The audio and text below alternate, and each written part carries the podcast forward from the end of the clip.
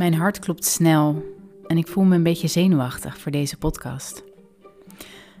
Feminine energy, vrouw zijn, vrouwelijkheid, is een thema waar ik altijd een podcast over wil opnemen. En waar ik ook heel veel over te, te zeggen heb, omdat ik zoveel verwarring heb gehad op dit stuk. Ik ben een vrouw, dat is evident. En toch dacht ik soms: ben ik wel een vrouw? En wat betekent dat eigenlijk, feminine energy? Wat betekent het om feminien te zijn? Wat betekent het om vrouw te zijn? Het is een thema waar ik me heel veel mee heb bezig gehouden en waar heel veel conditionering op zat. Je lichaam als orakel, innerlijke wijsheid volgen, creatiekracht vanuit ontvankelijkheid. Zomaar wat vrouwelijke kwaliteiten die wij allemaal hebben, zowel man als vrouw. Maar als je een vrouw bent, dan heb je daar wellicht wat meer verbinding nog mee. En in deze podcast wil ik je meenemen in mijn persoonlijke verhaal omtrent vrouwelijkheid. En ook uh, laten zien wat voor een conditionering er op vrouwelijkheid en vrouw zijn zit. En waar we in de wereld, naar mijn idee, volledig de plank misslaan. De polariteit tussen mannelijke energie en vrouwelijke energie en de aantrekkingskracht tussen die twee speelt een enorme rol in relaties. En het is dan ook niet zo gek dat, gezien er zoveel verwarring en conditionering en schuld en schaamte zit rondom het vrouw zijn, dat heel veel relaties ook niet lukken, omdat een vrouw simpelweg geen vrouw mag zijn. Dan wel van zichzelf, dan wel van de ander, of een combinatie van de twee. Dus veel luisterplezier.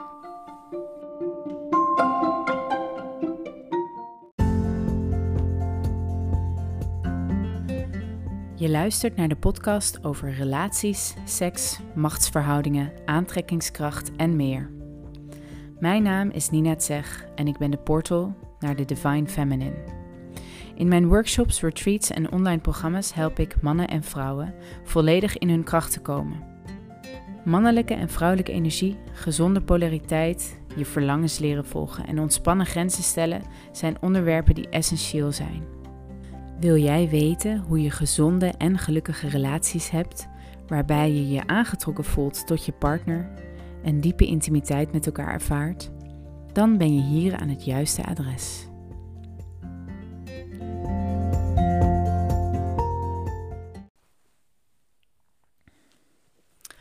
Vrouw zijn. Vrouwelijke energie. Vrouw zijn in een relatie. Hoe doe je dat eigenlijk, vrouw zijn? Moet je daar wel iets voor doen?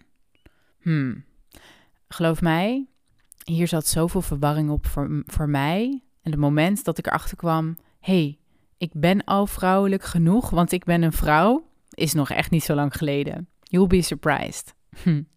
In deze podcast neem ik je mee uh, langs mijn weg en zoektocht en ontdekkingen wat betreft het vrouwelijke. Heel veel luisterplezier en ik ben heel benieuwd wat jouw ervaringen zijn, ontberingen zijn en nou, ontdekkingen zijn wat betreft het vrouw zijn. So, will you let me know?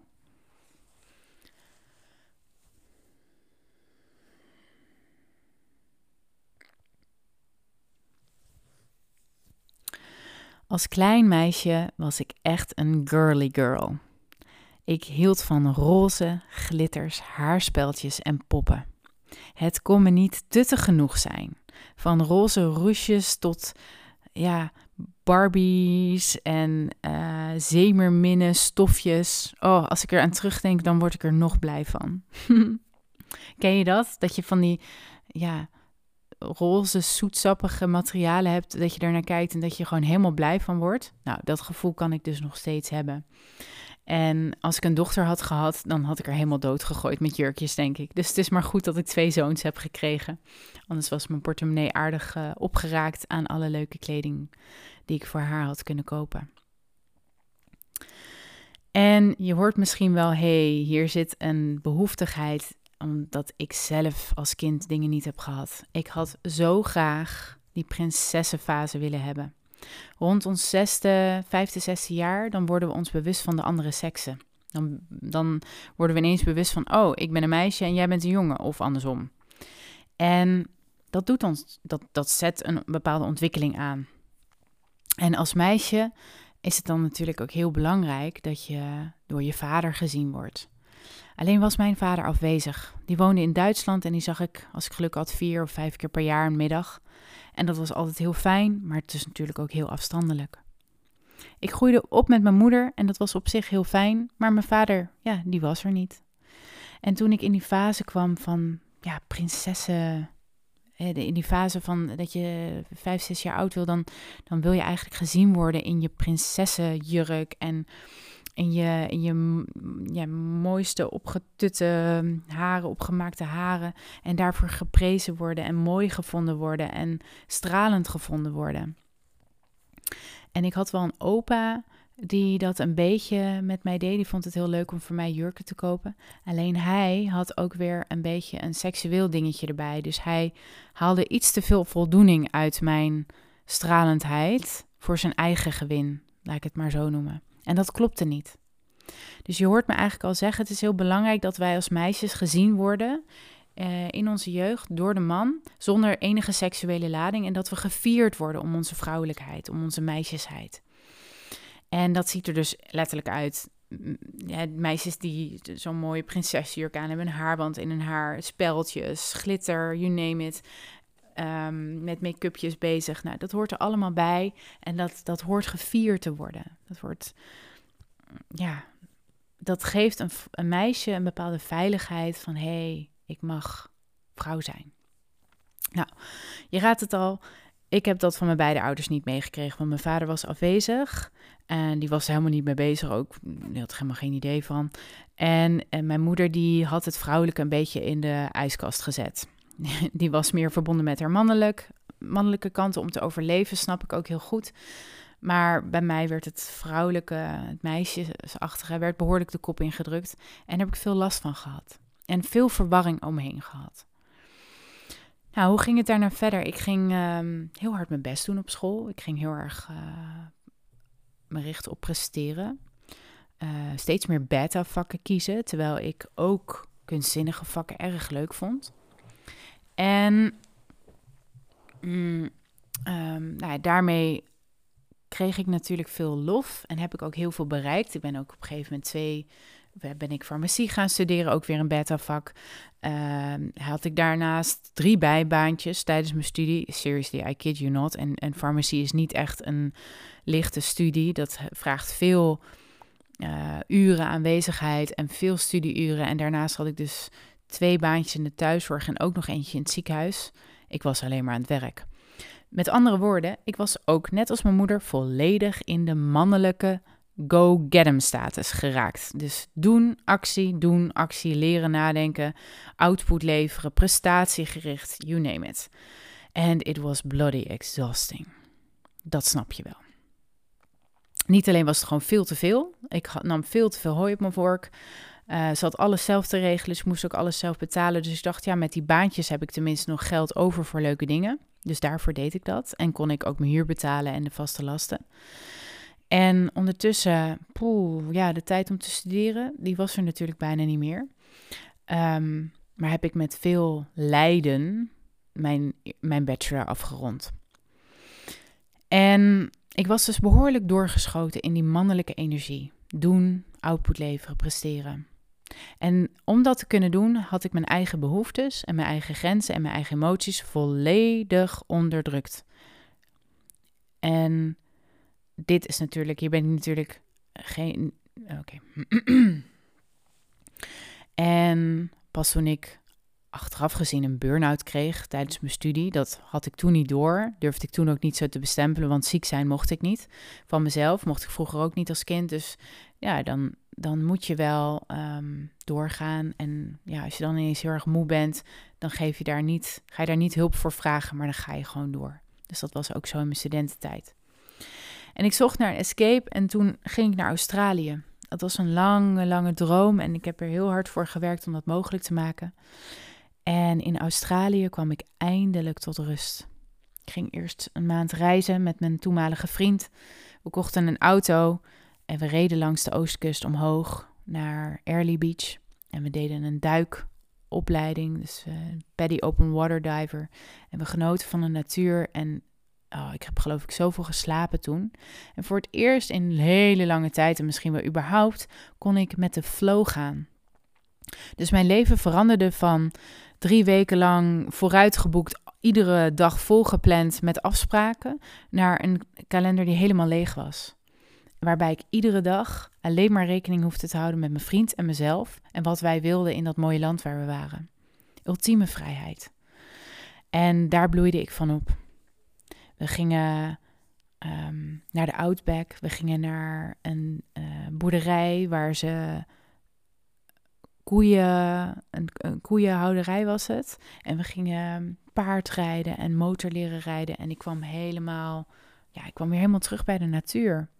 In het begin was dat een beetje een shock, omdat ik zo de snelheid van de stad en de, de Nederlandse cultuur gewend was. En daar was alles langzamer en er waren veel minder prikkels.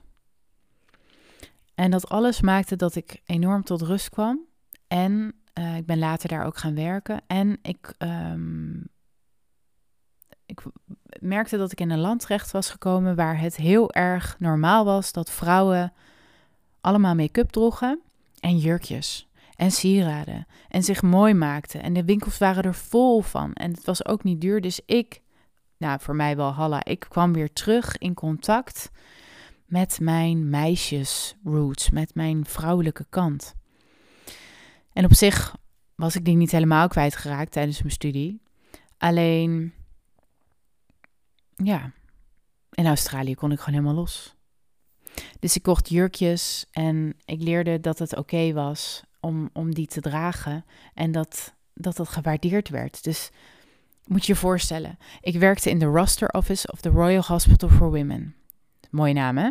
Dat is dus een vrouwenziekenhuis, dus daar waren veel bevallingen en um, was een grote kankerafdeling. Het alles, alles was op vrouwen gericht. En ik werkte in de afdeling waar je, um, ja, waar je eigenlijk zorgt dat er genoeg personeel is voor de, voor de bezetting van de bedden in het ziekenhuis. En ik zat daar via een agency en die agency hadden allemaal hele strenge regels. En ik was natuurlijk super braaf. Ik luisterde altijd heel goed naar de regels, want zo was ik opgevoed. En ze hadden mij gezegd, je moet altijd een blauwe broek aan en een wit, shirt. Dus ik helemaal blauwe broeken kopen en wit shirts. En ik, ik vind dat heel, uh, ja, niet bepaald sexy of mooi of, of aan, nee, bijzonder. En ik hou meer van jurkjes en rokken en mooie dingen en sieraden. Maar goed, ik snap als je op zich in een ziekenhuis werkt, dan moet je dat aan.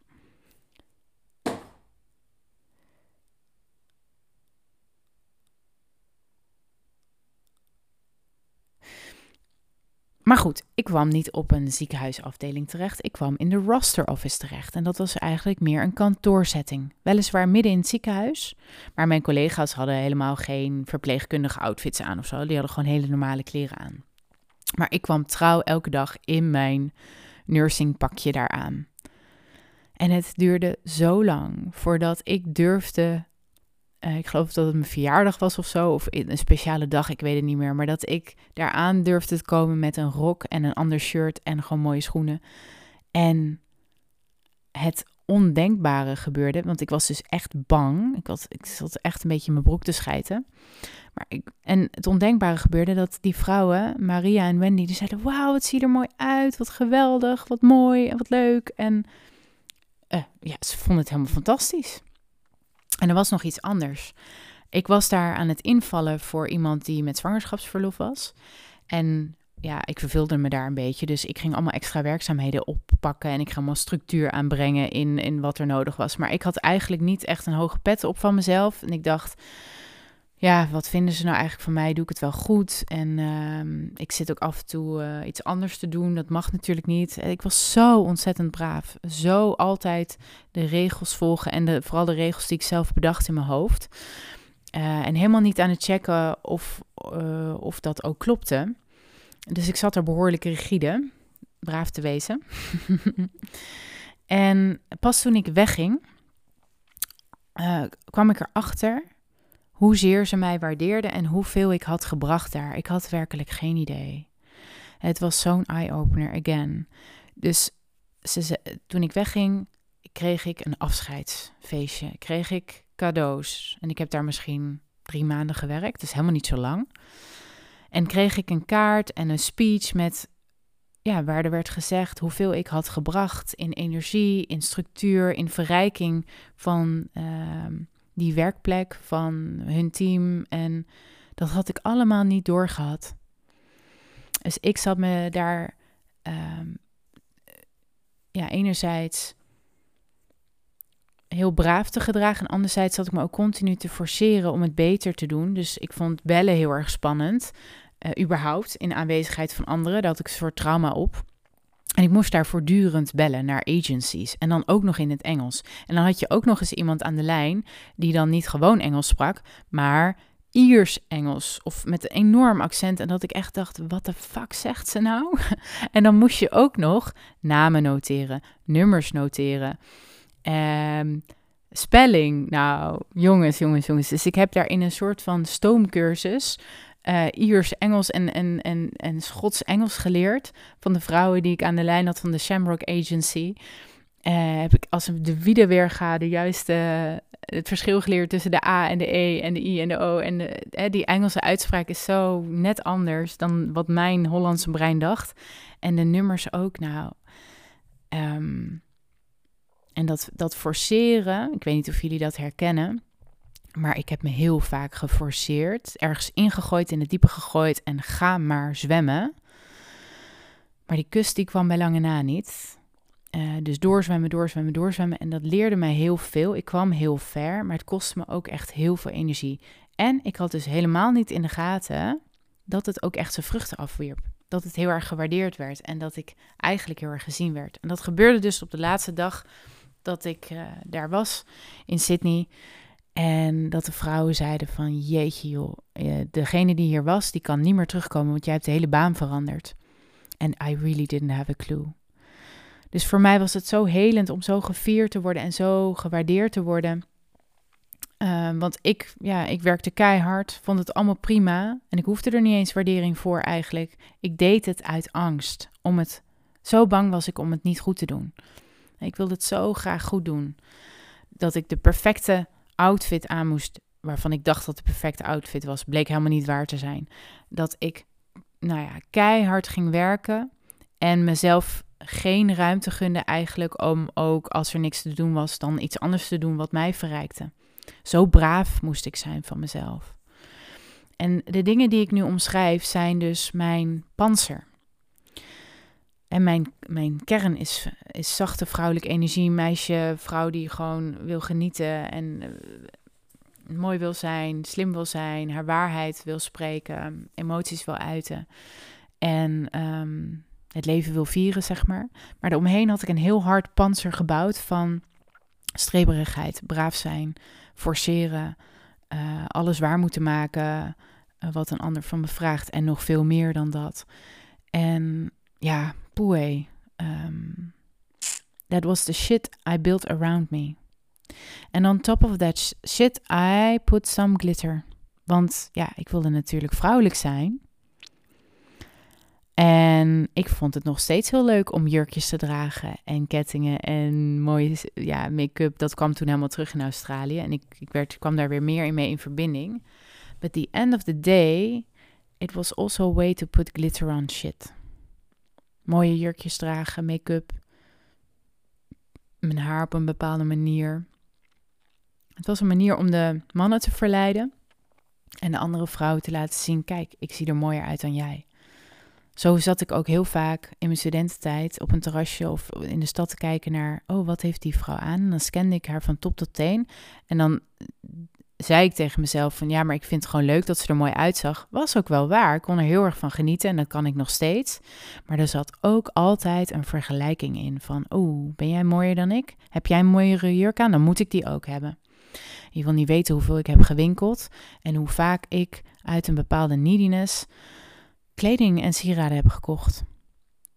Zowel omdat ik die prinses wilde zijn die ik nooit ben geweest, als ik wil mooier zijn dan jij dan mijn sister.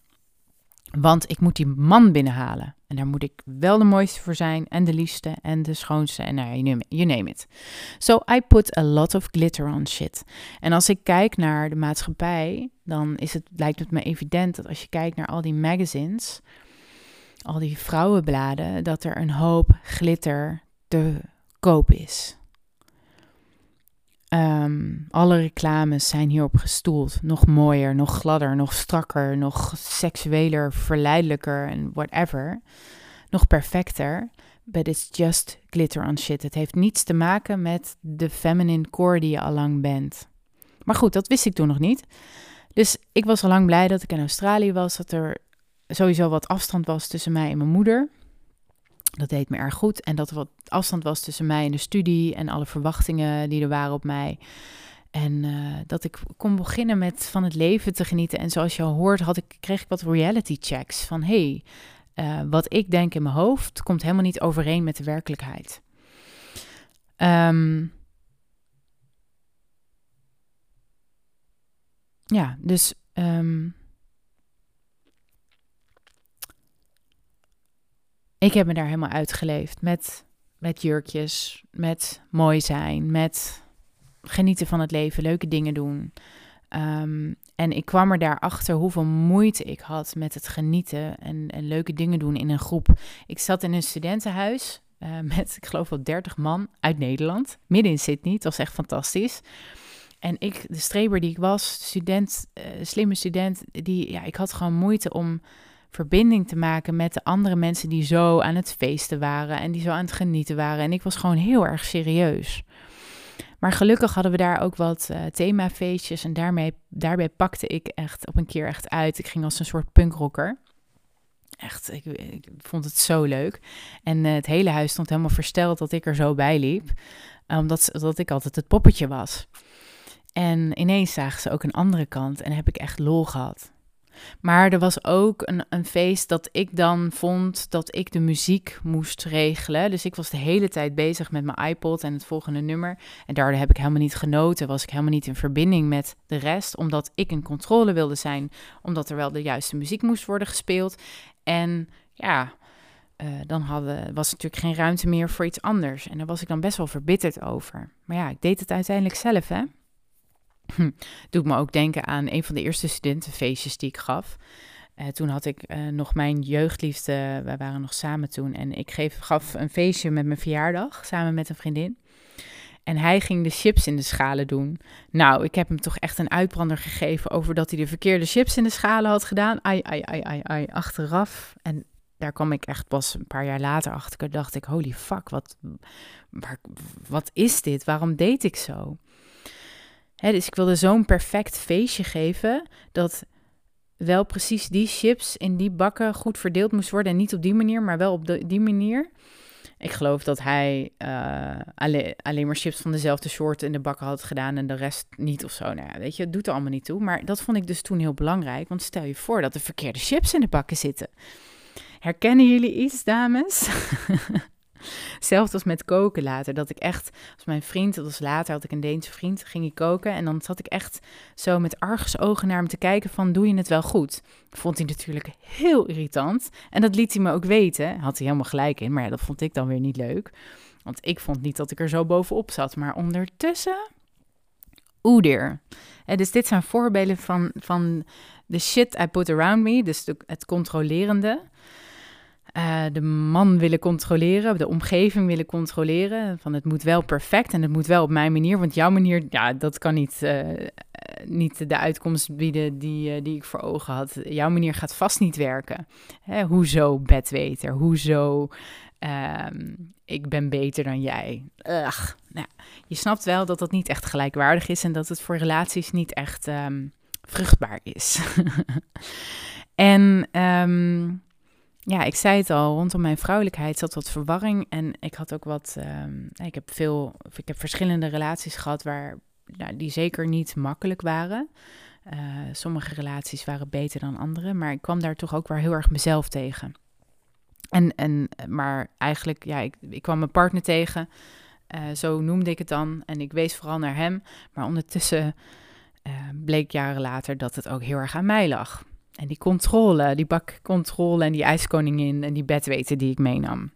En ondertussen deed ik daar een mooi laagje glitter omheen. Van, oh, maar ik, uh, ja, ik ben toch zo uh, meisjesachtig vrouwelijk en lieflijk en ja, leuk. Dus um, je moet mij wel aantrekkelijk vinden, toch? Maar goed, dus heel, dit, dit allemaal kost natuurlijk bakken met energie. En is, ja, daarmee was ik volledig verwijderd van mezelf. Van, van wie ik werkelijk was. En ik weet nog dat ik um, op een gegeven moment uh, bij, bij de opleiding kwam waar ik echt life-changing ervaringen heb gehad. En dat die vrouw zei, wow, your feminine, it's, it's so scattered. En ik dacht, scattered, hoezo? Ik ben toch hartstikke vrouwelijk? Hè, toen zat ik nog in de bedweterstand. nou, dat, het was versnipperd. Mijn vrouwelijkheid, mijn essentie was versnipperd en ik kon er eigenlijk helemaal niet bij. En dus compenseerde ik het met heel hard werken, heel mannelijk doen en daaroverheen een mooi laagje glitter van hard werken om vrouwelijk te zijn. Hard werken in het uiterlijk, maar ook hard werken um, in, in ja, hard werken voor een man. Hard mijn best doen voor een man, voor hem zorgen, hem bemoederen, hem betuttelen. Uh, niet zonder hem kunnen, een bepaalde neediness. Um, en ook um, mm, ja, ik, het, op een gegeven moment wordt het een soort sport om meer vrouwelijk te worden. Dus um, ik weet niet of jullie dat kennen, dat je bezig bent met wat kan ik doen om een man te krijgen, om een man aan te trekken. De law of attraction, de twin flame story, bla bla bla. Of oh, hij wil me nu niet meer, of hij, hij is afwezig. Nou, wat kan ik doen om hem te beïnvloeden? De wereld is vol van dit soort uh, toestanden en ik ben er ook helemaal ingetrapt. En ik heb er ook veel weer veel van geleerd, daar niet van. Dus het is ook helemaal prima. Maar de hele gedachte dat je iets moet doen om liefde te mogen ontvangen, is gewoon fucked up. Klopt geen fuck van. En die heb ik zo lang geleefd. Ik heb zo lang hard gewerkt om een man te krijgen of te houden. Of ja, en zodra, zodra je hard gaat werken, dan ga je dus in de mannelijke stand en dan verdwijnt de polariteit in je relatie. Zodra je in de controle gaat, verdwijnt de polariteit, want jij stelt je mannelijk op. En wat gebeurt er dan? Dan of je, je man is al vrouwelijk, of hij gaat in de vrouwelijke kwaliteit. Dat hij dus passief, volgzaam ehm, en emotioneel wordt. In plaats van de sterke man die je nodig hebt naast je. En niks mis met emoties, hè? Die, dat is super krachtig. Maar dan kan hij een beetje een, eh, een whining pussy worden, zeg maar, als ik even mag overdrijven. Um, ja, daar worden we niet blij van. En daar werd ik ook niet blij van. Dus ik ging steeds meer zoeken bij mezelf van hoe kan ik dat nou veranderen. En, en godzijdank heb ik zoveel innerlijk werk gedaan, waardoor ik um, in contact kwam weer met mijn authenticiteit. En dat ik, ik heb heel erg geleerd de afgelopen jaren weer in overgave te gaan. Wat betekent dat? Wat, de overgave is voor mij tegenovergestelde van controle. Het betekent dat ik geen invloed heb op de uitkomst. Ik weet niet hoe het gaat lopen, of het gaat lukken en hoe het eruit ziet.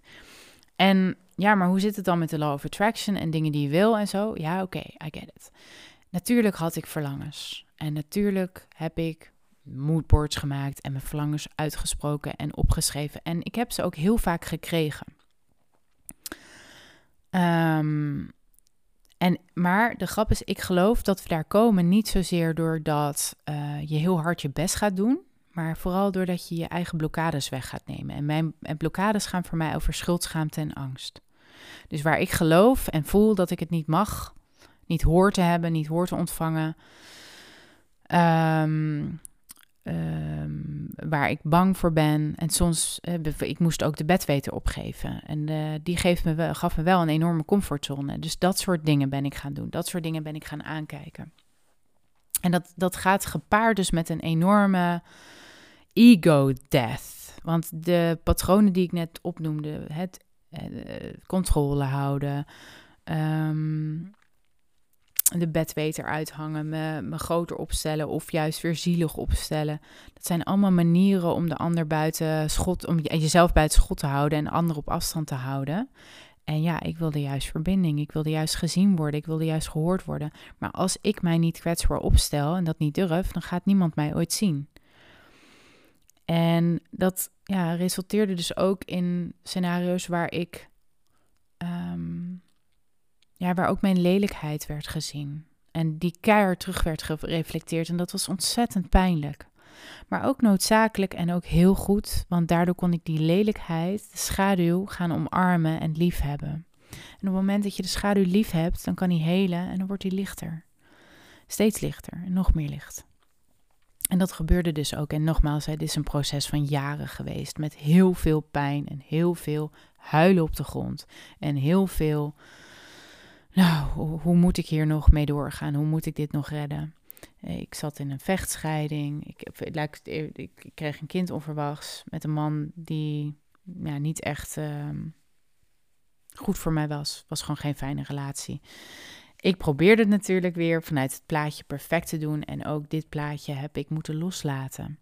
Ik ben, um, ben ik ook oké als ik geen perfect gezin heb. Als de relatie uitgaat. Als um, het huisje, boompje, beestje niet lukt. Ben ik dan nog steeds wat waard?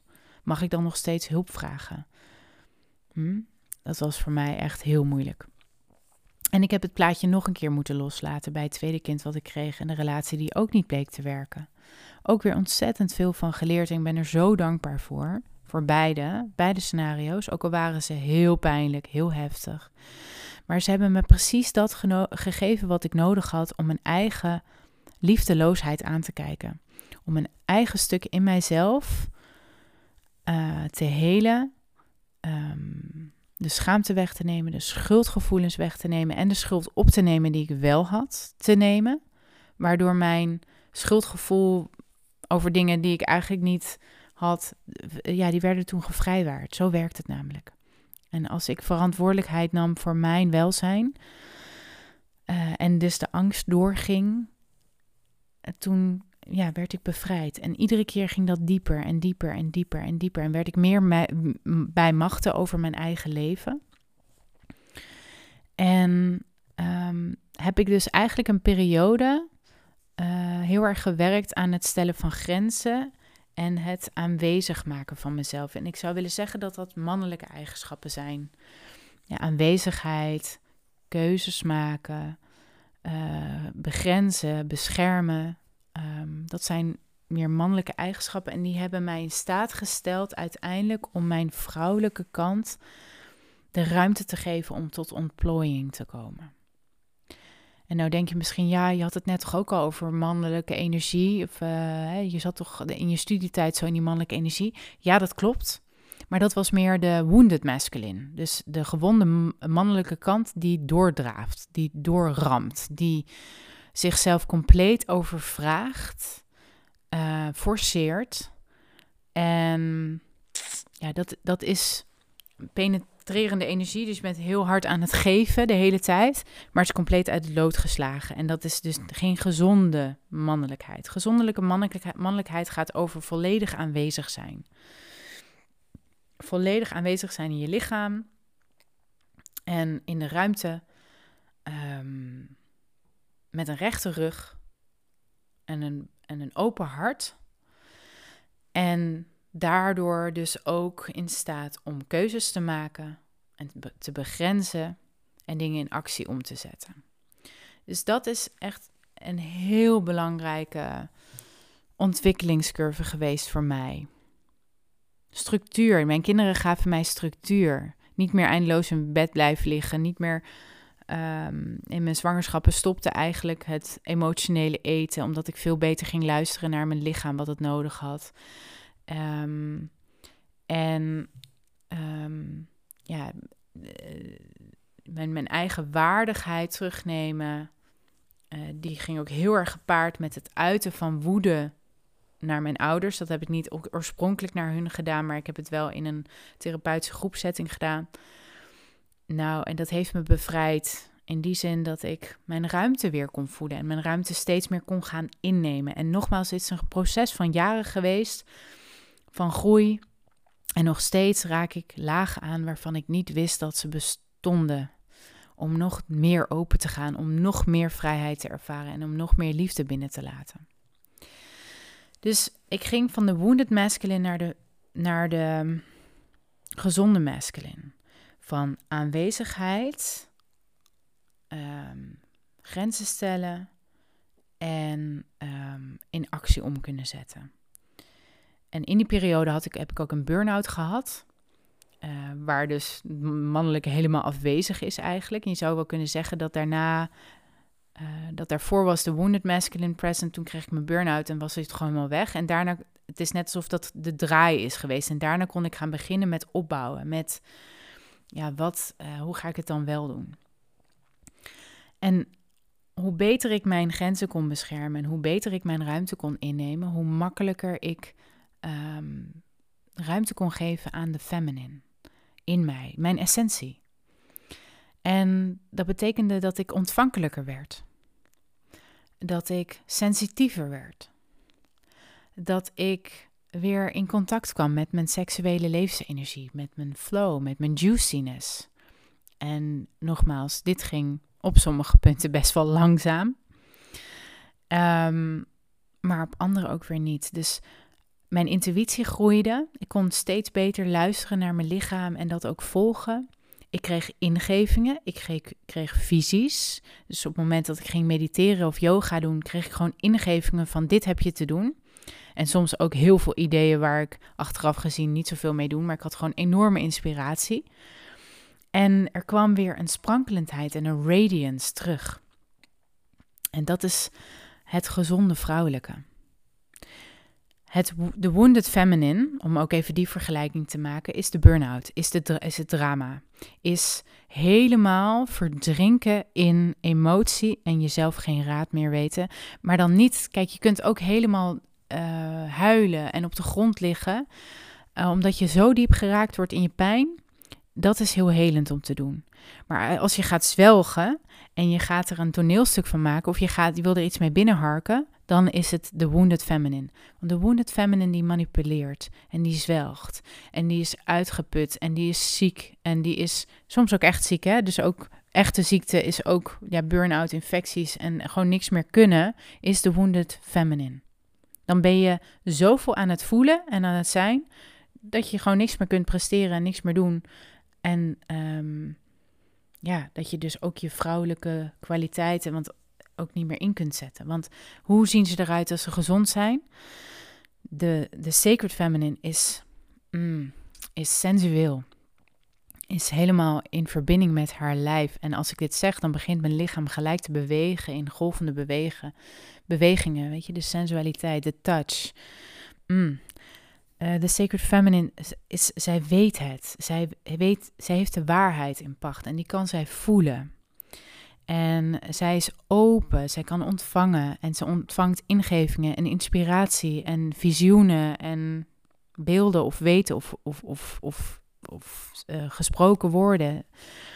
Uh, dit, dit is, je zou kunnen zeggen, maar dat is toch paranormale begaafdheid. Ja, dat, die, die kracht hebben wij allemaal.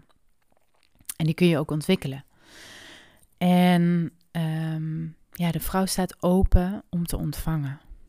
En um, ja, hoe, hoe, hoe rechter mijn rug werd, hoe meer ik aanwezig kon worden, hoe meer ik kon gaan ontvangen. En dat betekende ook dat ik alles ontving, ook de shit. Dat was best wel pittig. Like I said, ik heb in een vechtscheiding gezeten, die, die is eigenlijk nog niet eens voorbij. Maar ik heb geleerd om helemaal oké te zijn, om te ontvangen wat er naar me toe komt. En aan te kijken wat dat met mij doet en dat te helen wat het met mij doet. Ja, en op een gegeven moment dan ben je niet zo makkelijk meer geïntimideerd. Dan weet je waar je staat en dan weet je wie je bent. En dan ben je niet meer op zoek naar externe validatie. De wounded masculine en de wounded feminine die zijn continu op zoek naar externe validatie. Die, hebben, die zijn afhankelijk. Het is een codependency naar buiten. Um, en ze hebben allebei hun eigen mechanismen hoe dat voor elkaar te krijgen. Dan wel controle, wat meer mannelijk is eigenlijk. Of dan wel drama, wat dan meer vrouwelijk is. En zie maar eens hoe dat in relaties terugkomt. Hè? De, de vrouw die lekker in control is over haar man. En de, de man die zwelgt in het drama van... Oh, ik heb het zo slecht en mijn vrouw doet dit en dat. Dus ja, het is allebei completely out of whack. Helemaal niet in hun kracht. Um, anyway. Terug naar mijn verhaal. Um, nog niet zo heel lang geleden gaf ik een vrouwencirkel. En ik, ik voelde me haast een beetje raar. En ik dacht, hè? Ben ik nou degene die een vrouwencirkel moet geven? Hoezo dan? Ben ik wel een vrouw? Hele rare vraag natuurlijk om aan jezelf te stellen. Maar ik was echt, honestly, um, in de war. Omdat ik zo lang zoveel uh, op een mannelijke manier in het leven heb gestaan. Ik heb in, in dat ziekenhuis, je doet je witte jas aan en je gaat. En je gaat productie draaien. Je werkt kei en kei en keihard. En er is zo weinig ruimte voor vrouwelijkheid, voor zachtheid, voor verbinding, voor intuïtie, voor zijn, voor voelen. Het is allemaal go, go, go. Door, door, door. Dat daar zo'n verharding uit optreedt. Uh, en zo'n doorjakkeren en forceren. Um, dat toen ik de glitter on shit en de shit ging afleggen, het bedwetenschap aflegde, het verleiden losliet, het bemoederen losliet, het betuttelen losliet. En daar kun je ook mijn andere podcast over luisteren. Over de verleidster, de moeder en de therapeut. Allemaal manieren om de man in tang te houden. Allemaal manipulatietechnieken eigenlijk die ons in controle houden. Dus die heb ik allemaal af moeten leggen, allemaal los moeten laten. En ik like I said, many ego deaths. Dat je echt denkt, fuck, um, ik wil dit niet. Um, kan het nu stoppen, de lessen, please. Oh, en, en, en dan ga je er doorheen en dan merk je dat je eigenlijk, dat de grond je nog steeds draagt, dat die er altijd is. Maakt niet uit hoe kut je je voelt. Maakt niet uit wat je allemaal mist in je leven. De grond is er altijd. En in die momenten kan er, en dat is bij mij ook zeker gebeurd, iets gebeuren wat, wat ook wel grace genoemd wordt. Dat er een kwaliteit komt van grace. Dat er een soort warme omhulling komt en een gevoel van binnen van hé, hey, oké, ik lig er nu huilend op de grond. Maar er is nog meer dan alleen dit. Er is liefde. Ook nu is er liefde. Grace. Ik kan het bijna niet omschrijven. Maar dat gaf zo'n hoop en zo'n houvast en zo'n waarachtigheid, zo waar. Ook al was het klein en toch was het ook heel groot. En die momenten lieten mij voelen dat ik, ja, no matter how hard things were, when you're rock bottom, the only way is up. En ze leerden mij iets over waardigheid en zelfliefde. Dat als ik ook in die momenten mezelf kon dragen en vasthouden, dat het dan misschien wel zou lukken. En zo heb ik vele momenten gehad en ben ik dus op pad gegaan om mijn eigen waarde en mijn zelfliefde te laten groeien. En daar heb ik ook de ervaringen in het leven heel erg voor benut. Dus dingen die gebeurden, die me raakten, om daar reflecterend naar te kijken van, goh, wat gebeurt hier nou? Waarom raakt me dit? Wat heb ik hierin aan te kijken? En ik, ik, ook daarin was ik weer doorgeslagen. Um, alles lag aan mij. En um, ik had alle schuld. Terwijl dat was natuurlijk helemaal niet zo als je überhaupt al in schuld wil praten. Dus op een gegeven moment heb ik ook de schuld helemaal van tafel gehaald. Oké, ik heb uh, in plaats van ik heb alle schuld, heeft niemand schuld. Maar ja, dat werkt toch ook niet helemaal. Want soms zijn er gewoon dingen die, die gewoon uh, ook door anderen in eigenaarschap mogen genomen worden om hersteld te worden. En ook dit is weer zo'n journey, zie je? Van helemaal uh, zelf de schuld op me nemen naar een soort van, oké, dan maar helemaal geen schuld, soort van neutraliteit. En dan, hé, hey, maar misschien heeft de ander ook wel iets niet goed gedaan. En mag dat er ook zijn. En als de ander daar eigenaarschap van kan nemen, dan ontstaat er weer heel veel veiligheid. En wat ik hierin tegenkwam is een verwarring van heb ik nou gelijk of niet? Voel ik het nou goed aan of niet? Hey, ik, ik, ik kon, en dan kan ik nog steeds heel goed een innerlijk weten hebben van ja, dit klopt gewoon niet. Of oh, dit, dit doet gewoon pijn. Of nee, het klopt gewoon niet. Misschien herken je dat.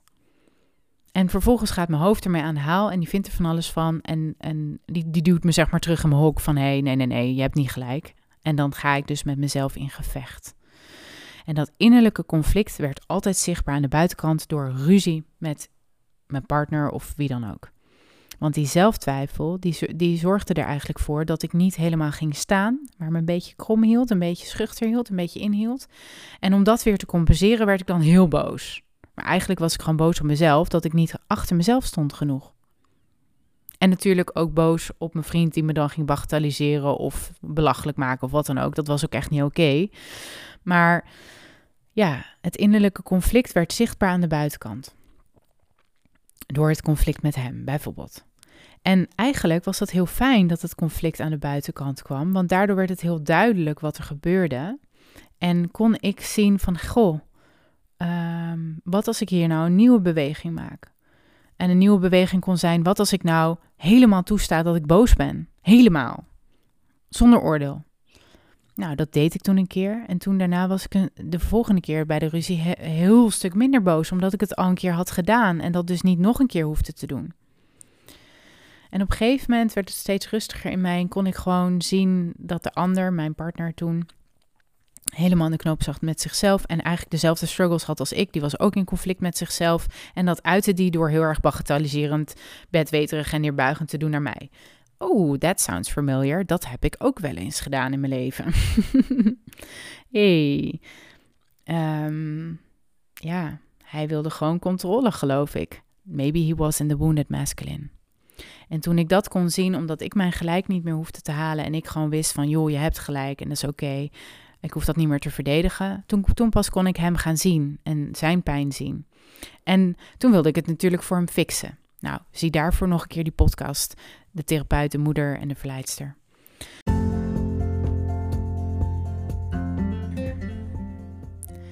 Bedankt voor het luisteren naar mijn podcast over liefde, macht en seks. Wil je meer weten over mijn werk? Ga dan naar medicinewoman.care. Daar kun je alles vinden over mijn workshops, retreats en online programma's om in je kracht te komen en de liefde van je leven toe te laten. Good luck and good love en tot de volgende keer. Veel liefs.